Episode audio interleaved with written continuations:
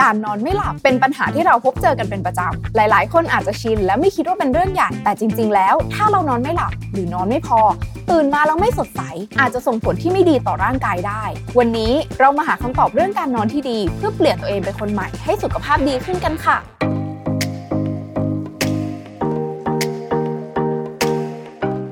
วัสดีค่ะ กลับมาพบกับแป้งอีกครั้งในรายการ New You Resolution ในซีรีส์พิเศษ New Her รายการที่อยากให้เธอทุกคนสุขภาพดีค่ะ เพราะเราอยากจะช่วยให้ผู้หญิงทุกคนไม่ว่าจะวัยใดก็ตาม ได้มีสุขภาพดีขึ้น ทั้งกายแล้วก็ใจ ผ่านการพูดคุยเรื่องข้อสงสัย และหาแนวทางแก้ไขปัญหา กับคุณหมอผู้เชี่ยวชาญนายแพทย์โอราริกมุสิกวงศ์สูตินรีแพทย์และผู้เชี่ยวชาญด้านเวชศาสตร์การเจริญพันธุ์ค่ะ สวัสดีค่ะ คุณหมอ สวัสดีค่ะ สวัสดีค่ะ สวัสดีค่ะ ก็วันนี้ รายการนิวเ r อของเราดำเนินมาถึง EP ที่ 3 แล้วคุณหมอ ครับผม ใช่ ซึ่ง 2 EP ก่อนหน้าแป้งบอกเลยว่ามันครอบคลุมทั้งในส่วนของอาการปวด ทั้งปวดหลังปวดท้องเมน ซึ่งผู้หญิงทุกคน ชาวเราชาวทำงานทุกคน relate กันเป็นอย่างมากค่ะ มาถึง EP นี้คุณหมอแป้งอยากจะเกริ่นนิดนึงว่ามันเป็นอาการที่ครับไม่ได้เกิดตอนทำงาน แล้วมันเกิดตอนไหน มันเกิด ก่อนที่เราจะมาทำงาน ครับ แต่ว่า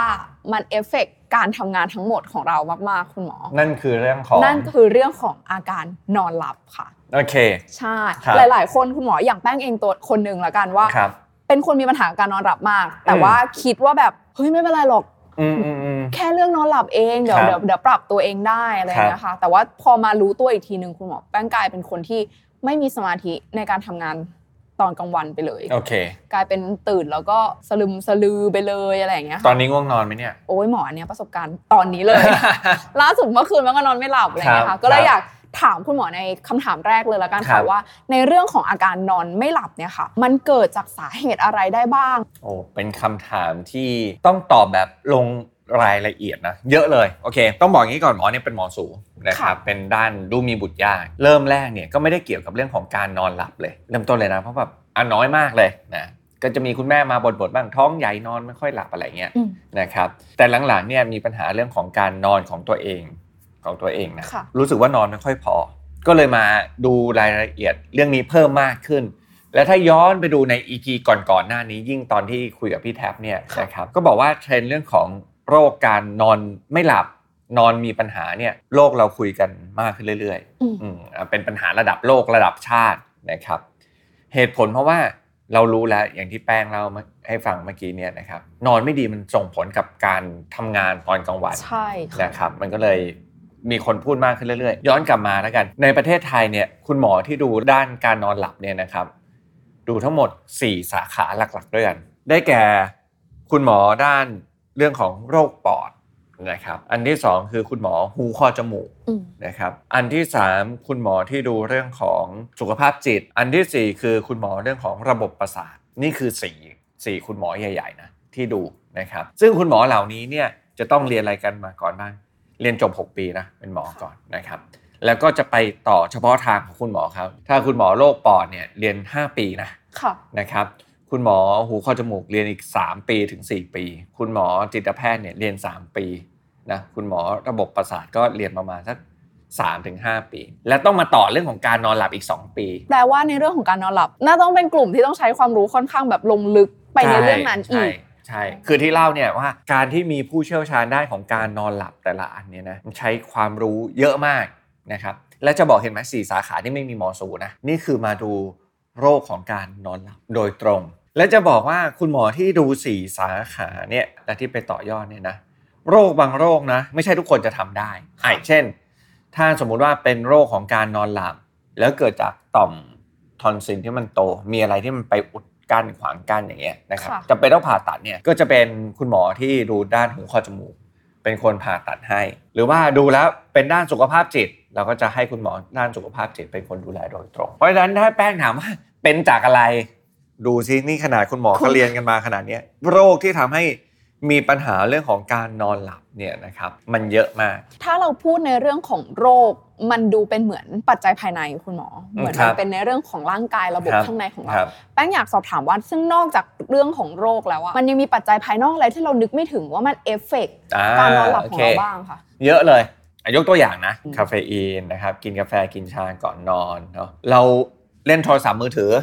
นะครับเล่นคอมพิวเตอร์นะครับ iPad แสงสีฟ้าเข้าลูกตานะครับก่อนนอน ดูหนังตื่นเต้นตื่นเต้น Netflix ยิงกันหนังผีอะไรอย่างเงี้ยพวกเนี้ยนะครับพวกนี้เป็นกิจกรรมทั้งหมด กินแอลกอฮอล์ก็ทำให้นอนไม่ดีอ้าวไม่ใช่ว่าเมาเราก็หลับไป คือทำให้เข้านอนได้ดี แต่ว่าคุณภาพของการนอนเนี่ยไม่ดี มันจะหลับได้ไม่ลึกนะครับอ๋อการนอนเนี่ยมันจะมีวงจรการนอนหลับอยู่ที่เราเรียกว่า REM sleep non REM sleep อะไรอย่างเงี้ยนะครับมันจะเข้าสู่วงจรได้ไม่ค่อยดี ออกกำลังกายเกี่ยวไหมคะเยอะเกินไป คือออกกำลังกายหนึ่งเยอะเกินไป อันที่สองคือออกกำลังกายช่วงก่อนนอนหลับ เพราะว่าร่างกายพอออกกำลังกายเสร็จร่างกายมันกระปรี้กระเป๋ามันมีฮอร์โมนบางอย่างออกมานะครับเวลาเข้านอนก็จะนอนได้ไม่ดี ส่วนเมื่อกี้ที่หมอบอกว่าออกกำลังกายเยอะเกินไปเนี่ยทำให้ร่างกายเราเหนื่อยค่ะพอเหนื่อยเยอะเกินไปเนี่ยเข้านอนปุ๊บจะมีปัญหาเรื่องของการกรน พอกรนเยอะ มันก็ทำให้คุณภาพการนอนเนี่ยไม่ดีอ๋อ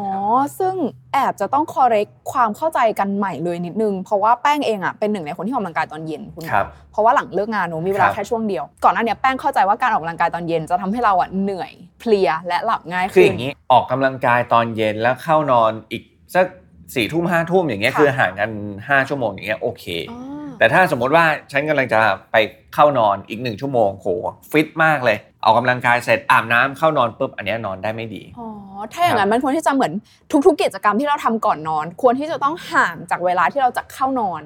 ก่อนใช่ไหมคะทั้งอ่าการออกกำลังกายการกินใช่แอลคกรัอบฮอล์เอยอาหาร กิจกรรมที่ควรจะทำก่อนเข้านอนแล้วกันอะกลับมาก็จะมีคำว่า sleep hygiene ค่ะเราควรจะมี sleep hygiene ที่ดีนะครับอย่างที่บอกอะหลีกเลี่ยงสิ่งที่กระตุ้นทั้งหมดเมื่อกี้เนี่ยค่ะนะครับควรจะทำอะไรบ้างนั่งสมาธิก่อนนอนอันเนี้ยดี มีเพศสัมพันธ์ก่อนนอนนี่โอเคนะเขาบอกว่าในบนเตียงเนี่ยให้ทำกิจกรรมแค่สองอย่าง คือนอนหลับกับหลับนอน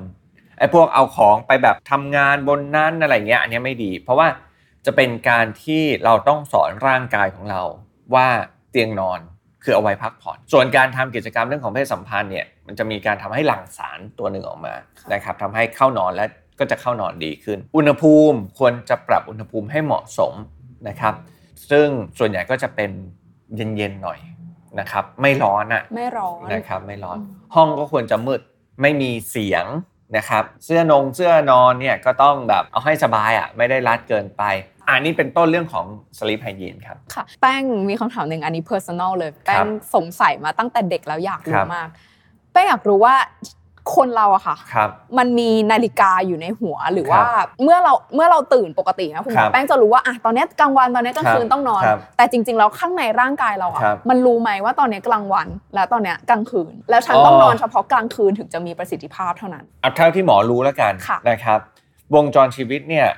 ของมนุษย์เนี่ยค่ะจะรู้กลางวันกลางคืนอยู่แล้วอ๋อ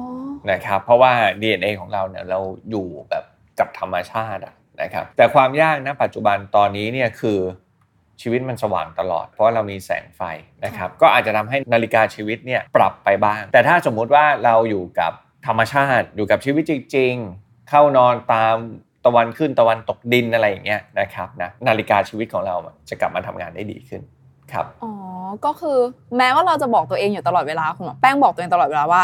นอนครบ6ชั่วโมง7ชั่วโมง8ชั่วโมงดีครับและไม่ได้สนมากว่าครับฉันต้องเข้านอนตอนสี่ทุ่มครับคือรู้แหละว่าเข้านอนครับสี่ทุ่มมันดีครับแต่เหมือนหนูก็จะมีข้อแก้ตัวให้ตัวเองตลอคดรับเวลาค่ะว่า เลยสี่ทุ่มไม่เป็นไรเที่ยงคืนไม่เป็นไรครับเดี๋ยวมันครบหกชั่วโมงพอแหละครับแต่จริงๆเราร่างกายเราอะเหมือนหนูได้ยินมาว่าแบบโกรทฮอร์โมนจะหลั่งตอใช่นสี่ใช่ทุ่มใช่ใช่ใช่มันคือสี่ทุ่มแบบสี่ทุ่มจริง ๆ มันไม่ได้แบบ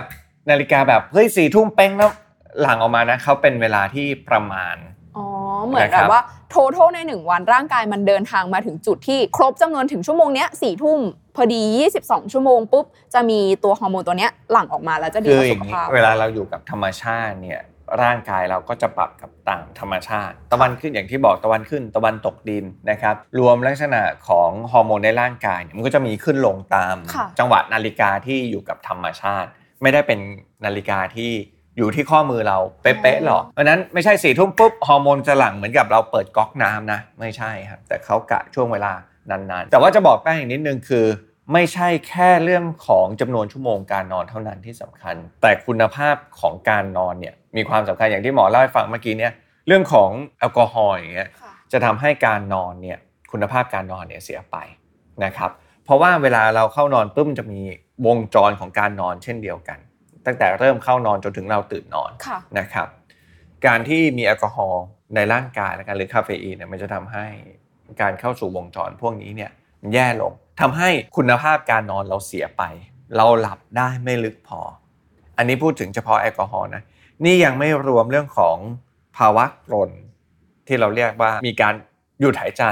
นะครับขณะหลับ OSA นะ obstructive sleep apnea พวกนี้เนี่ยก็จะทำให้คุณภาพการนอนไม่ดีเหมือนกัน เหมือนกับเรานอนจะหลับจะหลับแล้ว แต่ว่าหายใจไม่ได้อะมันจะเหมือนคนจมน้ำนะครับ แล้วก็ตื่นขึ้นมาเพื่อลุกเพื่อเข้ามาหายใจได้ตามปกติ เพราะฉะนั้นใครท่านใดดูอยู่นะฮะนอนกรนนะ ถ้าเป็นผู้หญิงเนาะส่วนใหญ่ของเราผู้หญิงดูเนาะแฟนเรานอนกรนอย่างเงี้ยก็ต้องพาไปตรวจอะเออครับ หนูทำไงรู้ไหมหมอ ดันดันครับพลิกตัวเดี๋ยวนี้อ่าลำคาญเสียง คืออย่างเงี้ยคนจะไปตรวจหมอเนี่ยก็ตรวจการนอนมาแล้วนะครับ แล้วก็มีการหยุดหายใจจริงๆทั้งหมด 17 ครั้ง ปกติค่าปกติเนี่ยจะอยู่ในช่วง5-15ถึง15นะครับอันนี้คือปกติใช่ไหมอ่าคะใช่มีได้มีนิดหน่อยเขาเรียกว่า m นะครับนะมีนิดหน่อย แต่ถ้าระดับกลางเนี่ยก็เกิน 15ถึง30 30 ขึ้นไปก็เป็นเยอะนะครับเรื่องนี้เป็นประเด็นสำคัญ เนื่องจาก ตัวเองเป็นเหมือนกันค่ะเป็น OSA ใช่ไหมมีทั้งหมด 17 ครั้ง ก็ไปปรึกษาคุณหมอด้านของการนอนหลับก็บอกว่า เฮ้ย พี่ใช้ CPAP เถอะ มันจะเป็นเครื่องตัวหนึ่งนะ เป็นแรงดันอากาศบวก ไม่ใช่เป็นออกซิเจนนะค่ะเป็นเหมือนกับลมเข้าไปทำให้ทางทางเดินหายใจของเรานะฮะเหตุผลเพราะว่าถ้านอนไม่ดีเนี่ยนะครับมันจะมีผลระยะสั้นกับระยะยาว เอาระยะสั้นก่อนแล้วกันค่ะก็อ่อนเปรี้ยเพลียแรงเนาะนอนไม่พอนะครับ ความจำไม่ดี มันก็จะแบบงงงงกึ่งกึ่งเอ๊ะใครพูดอะไรก็แบบนั่งประชุมกันสมองไม่แล่น ไม่ตื่น brain fog นะครับเกิดอุบัติเหตุได้ง่ายขึ้น ขับรถแล้วก็ง่วงๆไงเผลอหลับแบบว่ารถติดแล้วก็หลับนิดนึงรถไหลอ่านะเกิดขึ้นได้ อันนี้ระยะสั้นอืมค่ะที่สำคัญคือระยะยาว พวกนี้เพิ่มโอกาสการเป็นเบาหวานความดันไขมันสโตรกเส้นเลือดในในสมองสมองแตแตกกอ่าโอเคโรคหัวใจ นะครับ cardiovascular disease เนี่ยหัวใจคัดเลือดอะไรพวกเนี้ยเป็นได้ ที่สำคัญนะของท่านชายนะฮะเรื่องของสุขภาพเพศฮะจะทำให้การแข็งตัวไม่ดี คือเส้นเลือดเราก็จะแย่ไปหมดอะอ๋อนะครับ อันนี้คือในระยะยาว คือเหมือนมองไวๆ อันเนี้ยที่แป้งเข้าใจนะคะครับเป็นเด็กที่ไม่ตั้งใจเรียนวิทยาศาสตร์นิดนึง ครับแต่ว่ามีความรู้นิดเดียว ครับ คือการนอนมันเหมือนเป็นภาวะที่ร่างกายเราอะพักผ่อน ของอืมในแต่ละวันเนอะครับแล้วมันคือการที่เราเทคออกซิเจนเข้าไปเยอะที่สุด โดยที่แบบเราไม่ได้เอาไปใช้ทำอย่างอื่นเลย แต่ว่าถ้าขาดการนอนไปปุ๊บมันก็เหมือนการเดินทางตรงเนี้ยของของร่างกายเรามันก็แบบขาดช่วงใช้คำนี้คืออย่างนี้ การที่เรานอนเนี่ยเหมือนร่างกายเราได้พักผ่อนจริงค่ะๆทั้งร่างกายจิตใจ และสมองซ่อมแซมส่วนที่สึกหรอ สมมุติเราใช้งานมาทั้งวันน่ะค่ะก็ต้องพักบ้างการนอนเนี่ยคือการหยุดพักจริง ๆ อย่างที่แป้งบอกเมื่อกี้เนี่ยนะครับ ซึ่งอวัยวะแต่ละส่วนเนี่ยก็จะมีระบบการซ่อมแซมส่วนที่สึกหรอที่แตกต่างกันไปค่ะนะครับ อย่างสมองเนี่ยปกติเราเซลล์สมองสมมุติว่า volume ปริมาตรเนี่ยร้อยเปอร์เซ็นต์ในสมองของเราถึงไขสันหลังเนี่ยค่ะจะมีน้ำหล่อเลี้ยงอยู่ ในช่วงที่ระหว่างนอนหลับเนี่ย ตัวสมองเนี่ย volume จะลดลงนิดหนึ่งเมื่อกี้จากร้อยเปอร์เซ็นต์นะลดลงหน่อยทำให้น้ำในที่หล่อเลี้ยงในสมองอยู่เนี่ยนะครับ เข้าไประหว่างเซลล์ได้ มันก็เหมือนกับการพัดพาเอาสารพิษที่อยู่ระหว่างวันออกมา toxin เหมือนน้ำล้าง flush อ๋ออันนี้แบบอธิบายแบบง่ายๆนะให้เห็นภาพนะครับอ๋อแปลว่าถ้าสมมุติว่าเราไม่ได้นอนหลับพักผ่อนที่เพียงพอ พวกนี้เนี่ยมันก็จะยังมีสารพิษอยู่แหละนะฮะมันก็ยังไม่ได้สลายไป อันนี้คือยกตัวอย่างเนาะเรื่องของการนอนหลับว่ามันมันทำให้สลายสารพิษยังไงได้บ้างนะครับนี่ยังไม่รวมเรื่องของการจัดความทรงจำในสมองในวันนั้น memory นะครับเราเรียนมาทั้งวันเราทำงานมาทั้งวันประชุมทั้งวันเนี่ยนะครับมันก็ยังอยู่ในสมองอะ่ะเหมือนกับ เราวางของบนโต๊ะนะครับลกๆหน่อยระหว่างวัน การนอนตอนกลางคืนเนี่ยมันเหมือนกับเรามาจัดระเบียบ ให้มันเข้าที่เข้าทาง พอนอนดีๆปุ๊บนะครับ วันต่อมานะเราก็จะแบบสมองสดใสเฮ้ยเมื่อวานประชุมอะไรนะ เราก็แบบจำได้ค้นหาเจอ แต่ถ้าสมมติว่าเราแบบนอนไม่ดี มันก็ยังกระจัดกระจายอยู่พอมาคุยกันมันเมื่อวานประชุมอะไรนะ คุ้นๆ แต่บางทีเรียกหาไม่เจอออืมเออเข้าใจแล้วค่ะ เมื่อกี้แป้งพอนึกภาพตามคุณหมอแล้วรู้สึกครับว่าตรงกับชีวิตนิดนึงครับเพราะว่ามันก็จะมีช่วงที่เราแบบรู้สึกว่าไม่เป็นไรสองสามวันนี้เราจะยุ่งมาก นอนได้ดีไม่ดีไม่เป็นไรของงานเสร็จไว้ก่อน ก็เลยมันจะมีบางวันที่อดนอนเลยคุณหมอเคลียร์งานครับนอนแบบสองชั่วโมงงีบครับลุยงานต่อครับสองชั่วโมงงีบลุยงานต่อไม่เป็นไรเดี๋ยวจบโปรเจกต์นี้ปุ๊บเดี๋ยวฉันได้นอนละสามวัน ฉันจะนอนทั้งวันทั้งคืนไปเลย มันชดเชยกันไม่ได้ใช่ไหมคุณหอไม่ได้แน่นอน ชีวิตไม่ได้ง่ายขนาดแบบว่าเอาตัวเลขมาหารกันทำไม่ได้ทำไม่ได้อ๋อแล้วก็เขาจะมีสัญญาณเนาะเรื่องของการนอนไม่พอเนี่ยคืออะไร ยกตัวอย่างถ้าสมมุติว่าเราหยุดเสาร์อาทิตย์นะนะครับ แล้วชั่วโมงการนอนนะแตกต่างจากตอนที่เราต้องตื่นในวันธรรมดาเนี่ยเกิน 2 ชั่วโมงเนี่ยอาจสมมติวันธรรมดาตื่น6โมงเสาร์อาทิตย์เฮ้ยนอนเองเนี่ย8โมงที่ยังไม่ตื่นเลย แปลว่าจริง ๆ ร่างกายเนี่ย เราพักผ่อนไม่เพียงพอ แล้วก็กลับมาดูแล้วกันเนื่องจากคนดูเราเป็นวัยทำงานเนาะนะครับต้องกลับมาดูอะว่าจริง ๆ การพักผ่อนให้เพียงพออาจจะทำงานได้ประสิทธิภาพมากกว่านะนะครับอันนี้ประเด็นเลยคุณหมอเผื่อ HR ท่านใดดูอยู่นะใช่ อันนี้ครับประเด็นจริง ๆ เพราะว่าเราก็คุยกันแหละว่าอุ๊ยหลังกินข้าวเที่ยงเนี่ยเหนื่อยแล้วแบบว่ารู้สึกอ่อนเพลียครับไปกินกาแฟดีไหมจะได้ครับตื่น หรือว่าใช้วิธีไหนบ้างที่จะแก้ง่วงได้ครับสำหรับแป้งนะแป้งก็จะบอก คนที่แบบถ้าเราคุยกันแป้งก็จะบอกว่าเฮ้ยวิธีแก้ง่วงที่ดีที่สุดอะนอนอ่าถูกต้องใช่ครับ อันนี้เนี่ยเป็นธรรมชาติของมนุษย์เนาะตั้งแต่สมัยโบราณกาลนะครับเราก็จะเห็นแล้วในยุโรปเนี่ยเขามีวัฒนธรรมให้ไปนอนกลางคืนเนาะเอ้ยนอนกลางวันแนบไปแนบกลางวันจริงๆมันก็เป็นอย่างนั้นนะกลไกร่างกายของมนุษย์มันเป็นอย่างนั้นค่ะเพราะฉะนั้นสิ่งที่ทำนะเผื่อท่านใดดูอยู่นะนอนแนปเนี่ยดีนะครับแล้วจะรู้เทคนิคเรื่องของแนปเปโซเนาะเคยได้ยิน แบบกินกาแฟปุ๊บนอนเลย 15 20 นาทีนะครับช่วงนั้นกาแฟยังไม่ออกฤทธิ์พอเราแนปช่วงสั้นๆตื่นมากาแฟทำงานเต็มที่กาแฟเนี่ยดีต่อสมองนะมันมันกระตุ้นจริงๆ สิ่งที่ไม่ควรทำแล้วกัน คือถ่ายโทรศัพท์ การถ่ายโทรศัพท์ไม่ใช่การพักผ่อนหูยากเลยคุณหมอ เพราะว่ามันจะมีสิ่งหนึ่งที่แป้งคิดว่าคนทำงานหลาย ๆ คนครับมีร่วมกันก็คือเรารู้สึกว่าเรายังไม่ได้ใช้ชีวิต เหมือนตอนกลางวันเนี่ยทำแต่งานยังไม่ได้ครับใช้ชีวิตส่วนตัวเลยครับแล้วมีแค่ก่อนนอนเท่านั้นแหละ ที่ฉันจะได้ดูที่ฉันจะได้เล่นที่ฉัครันบจะได้ไถก็ต้องมาชั่งน้ำหนักกันค่ะนะครับว่าอันไหนคุ้มไม่คุ้มอะไรเงี้ยคือถ้าใช้อะใช้ได้แต่ว่าจะใช้เวลานานเท่าไหร่อืมจะใช้เวลาช่วงไหน โอเคเราก็เล่นก็เล่นได้ แต่ว่าหลังจากออกกำลังกายดีไหมที่บอกว่าเมื่อกี้ไปออกกำลังกาย6กโมงเย็นหลังจากออกกำลังกายขอถ่ายมือถือครึ่งชั่วโมงอะชั่วโมงหนึ่งสมมติ เหมือนเซตไทใช่ม์ให้ตัวเอง ใช่แต่พอหลังจากนี้นะ ก่อนที่จะเข้านอนฉันจะไม่ใช้โทรศัพท์มือถือ จะเป็นเขียนไดอารี่ จะเป็นอ่านหนังสืออะไรก็ตามแต่นะครับนะเป็นกิจวัตรประจำวันที่ดี เขียนไดอารี่และ to do list เนี่ยเป็นการเอาสิ่งที่ค้างอยู่ในสมองเนี่ยออกไปทำให้เราเนี่ยกังวลน้อยลง เวลาเข้านอนเนี่ยก็จะโล่งขึ้นอ่าเหมือนเราเตรียมตัวไว้แล้วว่าพรุ่งนี้ฉันจะมีอะไรต้องเคลียร์ใช่บ้างครับจะได้ไม่ต้องเก็บไปนั่งประมวลตอนนอนไม่ใช่ใช่ใช่อืมอย่างนี้แป้งอยากทราบว่า ทั้งกรณีที่เรานอนน้อยเกินไปครับหรือนอนเยอะเกินไปค่ะ อันนี้อยากกลับมาในฝั่งของผู้หญิงค่ะ ว่าครับไม่ว่าจะนอนเยอะหรือนอนน้อยเกินไปครับเอฟเฟกต์ยังไงต่อฮอร์โมนเพศหญิงของเราบ้างคะก็ทำให้ฮอร์โมนเราเปลี่ยนแปลง ผู้หญิงเนี่ยเป็นเพศที่เซนซิทีฟกับตัวสิ่งเร้าภายนอกนะความเครียดนอนไม่หลับอดข้าวอดน้ำอะไรพวกเนี้ยนะครับ เพราะฉะนั้นการที่เรานอนไม่ไม่ดีเนี่ยส่งผลกับฮอร์โมนในสมองนะครับ ซึ่งฮอร์โมนในสมองก็จะไปส่งผลกับฮอร์โมนที่หลั่งไข่ซึ่งเป็นฮอร์โมนเพศ บางคนเนี่ยนอนพักผ่อนไม่ค่อยดีเฮ้ยช่วงนั้นเมนไม่ค่อยมา ไข่ไม่ตก อย่างนี้ก็เป็นได้โอ้ช่วงนี้หนูใกล้สอบอะทั้งเครียดทั้งนอนน้อย นี่เมนส์หายไป 2 เดือนแล้วคุณหมออ๋อก็เป็นก็เป็นไปได้เหมือนกันอ๋อครับ แป้งเข้าใจว่าเราเครียดก็เลยเมนส์ไม่มา แต่จริง ๆ มันคือเอฟเฟกต์อ๋อเพราะเราเครียดเราก็นอนไม่หลับพอนอนไม่หลับมันก็เอฟเฟกต์ไปสู่ฮอร์โมนด้านในของเราด้วย ใช่ครับ คือความเครียดเนี่ยมีความเครียดทั้งทางกายทางใจนะค่ะพวกนี้มันเป็นตัวกระตุ้นหมดครับ ก็ทำให้ฮอร์โมนเนี่ยไม่นิ่ง แล้วผู้หญิงกับผู้ชายเนี่ยมีปัญหาเรื่องของการนอนหลับเนี่ยด้วยเหตุผลที่แตกต่างกัน ให้แป้งเดาว่าผู้หญิงกับผู้ชายใครนอนมีปัญหามากกว่ากัน นอนมีปัญหานอนใช่ไหมีคะปัญหานะ แป้งว่าผู้หญิง ผู้หญิงถูกต้อง ด้วยเหตุผลอย่างนี้ อันที่หนึ่งผู้หญิงเนี่ยลักษณะของฮอร์โมนเนี่ยส่งผลกับการนอนมากกว่าผู้ชาย เช่น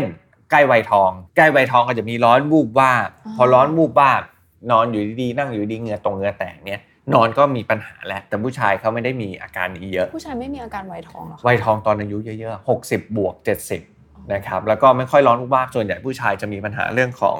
ไม่ค่อยมีเรี่ยวมีแรง ผู้หญิงเนี่ยดูจะเป็นเพศที่ต้อง work on ในเรื่องของฮอร์โมนภายในของตัวเองค่อนข้างใช่เยอะกว่าผู้ชายใช่ไหมใช่คุณหมอใช่ใช่ครับอืมอืมแป้งอยากทราบว่าเออพอคุยกันในเรื่องของฮอร์โมนเนาะเราเราไม่ได้แบบ specialist ครับถามเพื่อนถามเดากันเองเดากันไปต่างๆนานาอยากรู้ว่าจริง ๆ แล้วเนี่ยผู้ชายหรือผู้หญิงต้องการการนอนหลับพักผ่อนที่มากกว่ากันค่ะอืมคือหมอคิดว่าสุดท้ายเนี่ยกลับมาดูแต่ละบุคคล นะครับ ว่าเรามีความจำเป็นในการนอนมากน้อยแค่ไหน เพราะว่าชั่วโมงการนอนของแต่ละคนไม่เหมือนกัน ชั่วโมงการนอนในช่วงแต่ละวัยก็ไม่เหมือนกันเราจะเห็นเด็กทารกนอนเยอะ พอโตมาก็นอนน้อยหน่อยนะครับพอช่วงวัยทำงานก็จะอยู่ประมาณสัก 7-9 ชั่วโมง พอเข้าสู่วัยช่วงผู้สูงอายุ ชั่วโมงการนอนก็จะหดสั้นลงนะครับ แล้วเราก็จะเห็นนะเพื่อนคนนี้นอนน้อยทำไมยังดู ใช่ แจ่มใส คนนี้บอกว่าอดนอนมาสองวันแล้วยังครัดูบไม่เป็นอะไรคเลรับยมันก็เป็นเรื่องของพันธุกรรมด้วยอ๋อนะครับ เพราะฉะนั้นมันมีปัจจัยหลากหลายอย่าง กลับมาเราคงไม่ได้แบบมีเลเบลว่าเฮ้ยฉันเป็นผู้ชายนะ ฉันต้องนอนเยอะกว่า ฉันเป็นผู้หญิงนะฉันต้องนอนมเยอะกว่าอะไรอย่างเงี้ยมันมันไม่ได้ขนาดนั้นกลับมาดูในแต่ละบุคคลของเราครับทั้งพฤติกรรมภาระหน้าที่การรับผิดชอครับบครับ แล้วก็จริง ๆ เราอะอยาก encourage ให้ทุกคนมีสุขภาวะการนอนหลับที่มีคุณภาพอะคุณหครัมอบแป้งก็เลยอยากทิ้งท้ายให้คุณหมอ encourage ให้กับทุกคนหน่อยให้กลับมาเห็นความสำคัญของการนอนหลับของตัวเอง เพราะว่าการนอนหลับมันจะเอฟเฟก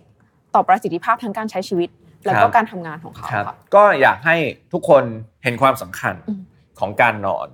ซึ่งได้แก่ปริมาณคือชั่วโมงการนอน ชั่วโมงการนอน และคุณภาพ ถ้ายังไม่รู้เอ๊ะเรานอนพอหรือคุณภาพดีหรือเปล่า ให้เทส จะมีการทดสอบนะครับ อย่างที่หมอเล่าให้ฟังอะหมอตรวจเองแล้ว สรุปมีความตระหนักถ้ามีปัญหาให้รีบตรวจ ถ้าตรวจพบความผิดปกติก็แก้ไข จะแก้ไขโดยการเปลี่ยนให้มีสลิปไฮยีนที่ดี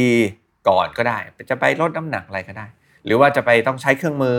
บางคนต้องผ่าตัด บางคนต้องกินยาก็แล้วแต่คนครับโอเคได้เลยค่ะคุณหมออย่างนี้ แป้งเริ่มกลัวการ โหมงาน 2 วันติดแล้วคก็รับครับตุนนอนอันนี้มันใช้ไม่ได้อีกต่อไปน่าไม่จะได้ไม่ได้ไม่ได้น่าจะต้องปรับพฤติกรรมกันอีกเยอะเลยครับค่ะ แล้วแป้งก็เชื่อว่าท่านผู้ฟังทุกคนก็น่าจะได้ไอเดียกลับไปในการครับกลับไปปรับ พฤติกรรมของเขาเองเช่นเดียวกันค่ะคุณหมอ ยังไงวันนี้ก็ต้องขอขอบพระคุณคุณหมอมากๆเลยนะคะครับที่มาแบ่งปันแล้วก็มาแชร์ประสบการณ์มาแชร์ความรู้กับเรานะคะ แล้วก็ท่านผู้ฟังนะคะ ใครที่อยากให้เรานำข้อมูลความรู้ในเรื่องของโรคต่างๆ โดยเฉพาะโรคจากผู้หญิงโรคไหนนะคะ มาพูดคุยกันก็สามารถคอมเมนต์เอาไว้ด้านล่างได้เลยนะคะ นี่เลยใช่เพราะว่า ในเรื่องของสุขภาพจะทำให้ร่างกายของเราดีขึ้นในทุกๆด้านเลยค่ะ ทั้งร่างกายที่แข็งแรง ความสัมพันธ์กับคนรอบข้าง และการพัฒนาตัวเองค่ะ และเดี๋ยวกลับมาพบกับเราทั้งสองคนใหม่ได้ใน episode หน้านะคะสำหรับวันนี้สวัสดีค่ะ สวัสดีครับไปนอนก่อน ไปนอนเหมือนกันคุณหมอโอเคขอบคุณค่ะ ได้ครับ สวัสดีครับ สวัสดีครับ